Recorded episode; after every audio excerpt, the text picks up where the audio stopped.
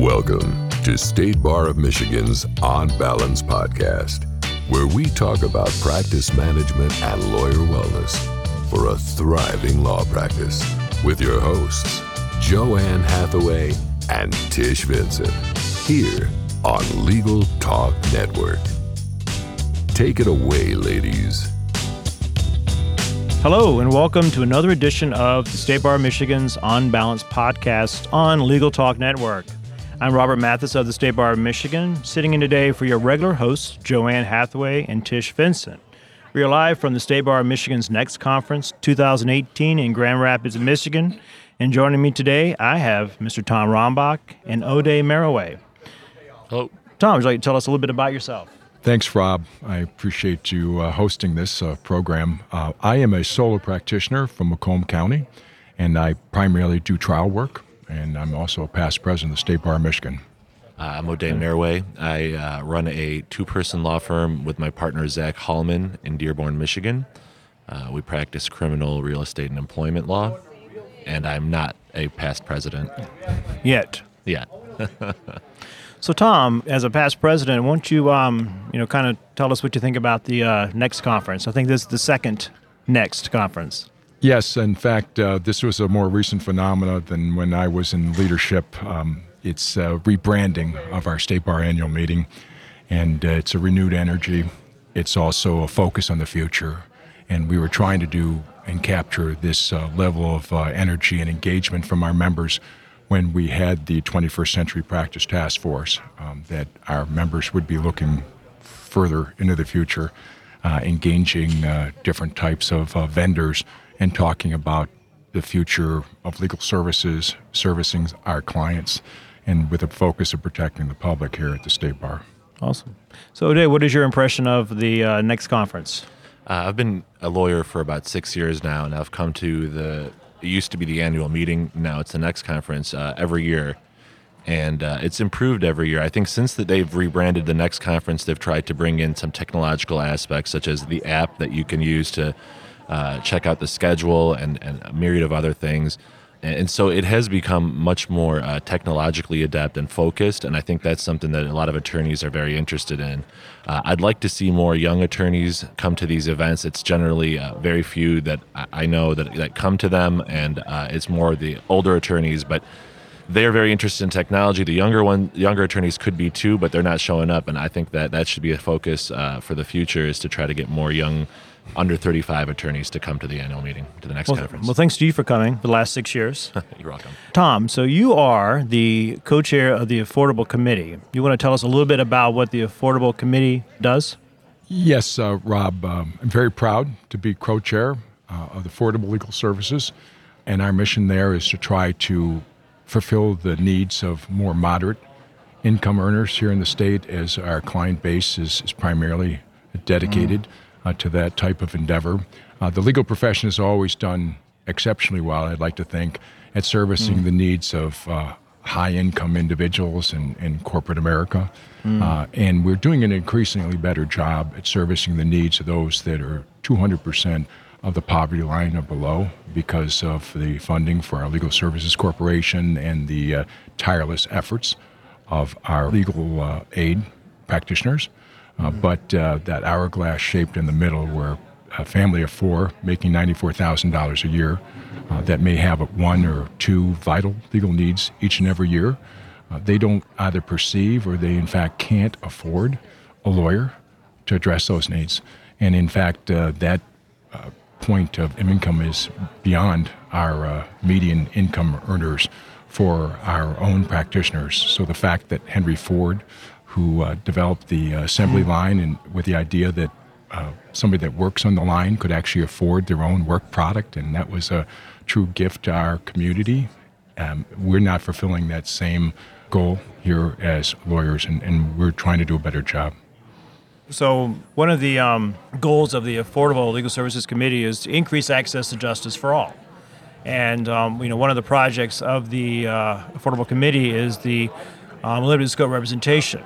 So, Dave, would you like to talk about um, some limited scope representation and how you incorporate that into your practice? Well, I haven't been able to incorporate it so much in my practice just yet. I'm still waiting to understand the rules a little bit better. However, I do see a burgeoning future for it. My clients are a lot of the times uh, coming in in that hourglass that uh, Mr. Rombach mentioned. People who don't even realize they can afford an attorney. They know they need one. They know they need help. They know they need answers, but they don't know where to go. And they know that if they go to an attorney, they might have to pay $300 just for the consultation. And that's something right, right along just that they can't afford. So I try to offer them a safe place to come and discuss and, and give them advice the best as I can, even if they can't afford me. But uh, I do see a future with a limited scope engagement of providing these limited scope, not providing liability to myself completely, opening myself up to being in a trial just for being a part of a case and trying to help for a limited amount of money. I think it's going to offer a lot, a lot of utility for hundreds of thousands of people uh, in, the, in the state. So, Tom, you've been, been involved in limited scope representation, the work for quite some time. So, what's your insight on how um, limited scope can um, increase access to justice? I think most importantly, Rob, that we were able to get the Supreme Court to adopt a rule uh, empowering lawyers in our state to be able to take on just a single facet of the case. For instance, in a divorce case, that they could craft the complaint that was uh, otherwise representing themselves and improper could bring into the court, or perhaps only a judgment of divorce. And right now, the rule was before our, our court rule was changed that uh, the lawyer would be in for a penny and for a pound, that they had to consistently, as Odey has indicated, represent the client throughout uh, the case. And people couldn't always afford that deluxe type of legal service. So, too many people, in fact, 70% of the folks that were in our family law division of our circuit court were representing themselves. And it was an educational mission both to our uh, lawyers that they could offer this additional service and, and be uh, essentially a la carte, and also to the judiciary to f- see that there was benefits in mm. allowing an attorney to come in and only offer a portion of those legal services. We've all long done that with uh, qualified domestic relations orders. That's become essentially a commodity. Mm-hmm. Uh, where other people outside the profession are offering that at a very uh, affordable price point. Now we're trying to do that with the entire service, and, and that way people can get through effectively uh, and also uh, uh, fairly through the court system, and, and that allows folks to get a better deal and, and to be mm-hmm. treated fairly and, and have the perspective that they were treated fairly and had equal access to the court system. And so, uh, the State Bar of Michigan, we have a QDRO pro bono program. And so, if clients are at 200% or below federal poverty guidelines, then the legal aid program can refer that case to the state bar, and we have a panel of pro bono attorneys that will uh, prepare those QDROs. Before um, this podcast, we were talking about uh, some of your access to justice work, Odey, um, would you like to elaborate on, on what you've been doing? Yeah, um, I, I don't want to take any credit to be honest. It's not me that's that's doing anything. I'm just on a committee, the Access to Justice Committee, in the, with the Detroit Bar Association, and we've been working uh, very vigorously the last uh, couple of months to, uh, well, more than a couple of months to implement some new systems in place to better identify pro bono opportunities for both uh, big firms and more specifically solo and small firms. Uh, in the past, big firms, of course, have the ability and uh, have the wherewithal to provide pro bono um, services. And solo and small firms do want to too. I'm part of one, and I'd like to provide them, and I'd like to help out the community. But I don't know where exactly I can help, and we're trying to give that information out there to as many people as we can through our uh, the DBA website, we're creating different forms and means of putting out the word for events, for example, uh, driver's restoration hearings, mm. expungement hearings, these types of things can we could, we were creating different functions so that people uh, lawyers can give their time and help clients and, and, and find clients that are seeking out that kind of pro bono help. And Tom, you want to talk about some of your access to justice work? Well, I, I think what Odey has indicated at all levels uh, particularly our solo and small practice firms have been able to offer uh, more accessible price points and oftentimes free legal help when we talk about pro bono, uh, kind of out of the kindness of their own hearts. Uh, people come in, have a compelling story, and have a need to access the justice system in a way that is more a traditional And I don't think lawyers are always given the recognition uh, because very few other professions are being called upon to do things for free. I mean, this is the way we support ourselves and support our families and, and try to get them in a better place in, in which we found them. So, uh, even myself, in, in preaching this to each and every one of our uh, uh, members, I had to take on uh, some cases myself because I didn't want to be a hypocrite. And they've been very rewarding, but at times very challenging. So I'm in the middle of, right now of a parental termination trial, uh, area that I haven't traditionally practiced, but it's sharpened uh, my trial skills. It's it's in a different form, and uh, I hope to have just the very best outcome for my client. And they're depending on me just like they do if, if they were paying me a, a great rate. So uh, it's it's it's important, and this uh, win for me would be every bit as important as any case I've ever handled. Excellent.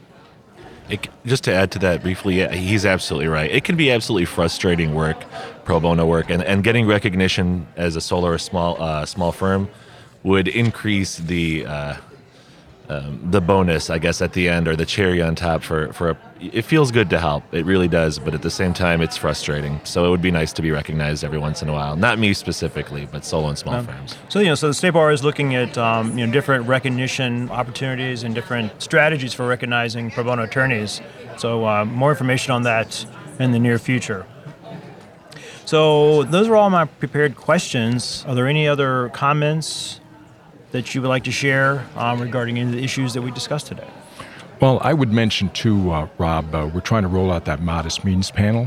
Uh, a lot of uh, uh, people here in our state understand the state bar has a lawyer referral service where they can get uh, an attorney that's particularly attuned to their needs in their own geographic area as well as in the particular practice area but we're also uh, rolling out a, a, a, panel in which the lawyers will assign on to uh, allowing only a $750 retainer and, and $75 an hour. So that would guarantee a potential client uh, 10 hours of legal services to mm-hmm. be used in a particular practice area. And so not only does our Cloud Law Zeekbeek platform now refer you to the best and brightest uh, that we have uh, in our state of Michigan to offer of the 46,000 legal professionals that are licensed. Mm-hmm. But we also have a platform now that can offer this affordable, more affordable aspect for people's perhaps more routine legal needs and also when they're in crisis.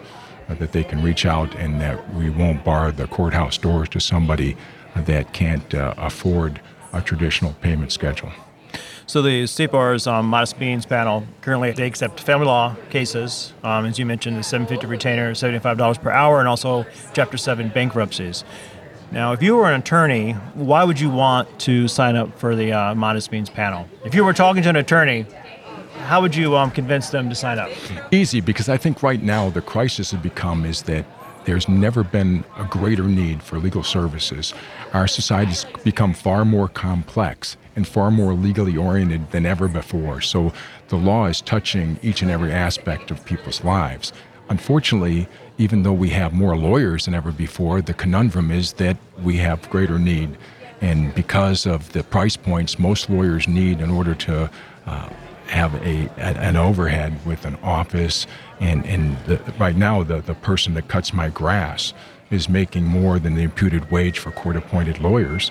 And the fact is that we have to more match that up. So right now we have a lot of lawyers that are um, underemployed and unemployed. And there's a whole lot of legal talent on the shelf.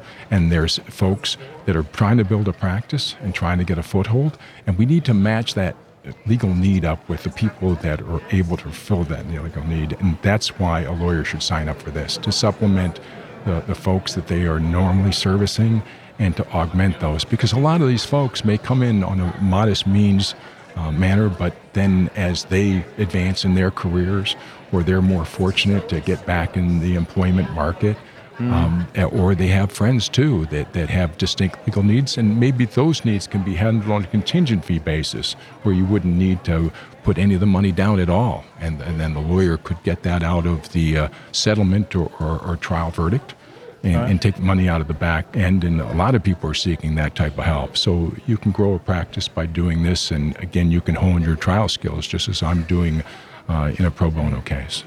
Well, we are running low on time. So before I uh, close out this podcast, Um, I have one more question of each of you. If one of our listeners wanted to follow up, what's your contact information, Tom? How can they get in touch with you? Well, I practice primarily in Macomb County, and uh, my number being 586 725 3000. And uh, since the advent of the internet, I've had the same email address, uh, Tom Rombach, just like my name, T O M R O M B A C H, at AOL.com. Yeah, no, Dave. Really, you'd probably want to look up, if you want to look up the Access to Justice uh, stuff that I spoke about, the Detroit Bar Association website, you can Google that, and all the information's on there. If you want to reach me, my website is mhatlaw.com, uh, and our phone number is 313 582 7469. And if I mention, Rob, too, is that a lot of the legal resources are on our state bar website, which is michbar.org. Thank you. Yes, thank you. M I C H B A R dot org. Well, that's all the time we have for this program. Uh, thank you, Mr. Tom Rombach and Odey Meroueh. Um, thanks for joining us today. Thank you. I also want to thank our listeners for tuning in. If you like what you heard today, please rate us in Apple Podcasts. I'm Robert Mathis of the State Bar of Michigan. We'll see you next time for another episode of the State Bar of Michigan's On Balance podcast on Legal Talk Network. Thank you for listening to the State Bar of Michigan On Balance podcast, brought to you by the State Bar of Michigan and produced by the broadcast professionals at Legal Talk Network. If you'd like more information about today's show, please visit LegalTalkNetwork.com. Subscribe via Apple Podcasts and RSS. Find the State Bar of Michigan and Legal Talk Network on Twitter, Facebook, and LinkedIn. Or download Legal Talk Network's free app in Google Play and iTunes. The views expressed by the participants of this program are their own and do not represent the views of, nor are they endorsed by Legal Talk Network or the State Bar of Michigan, or their respective officers, directors, employees, agents, representatives, shareholders, and subsidiaries. None of the content should be considered legal advice. As always, consult a lawyer.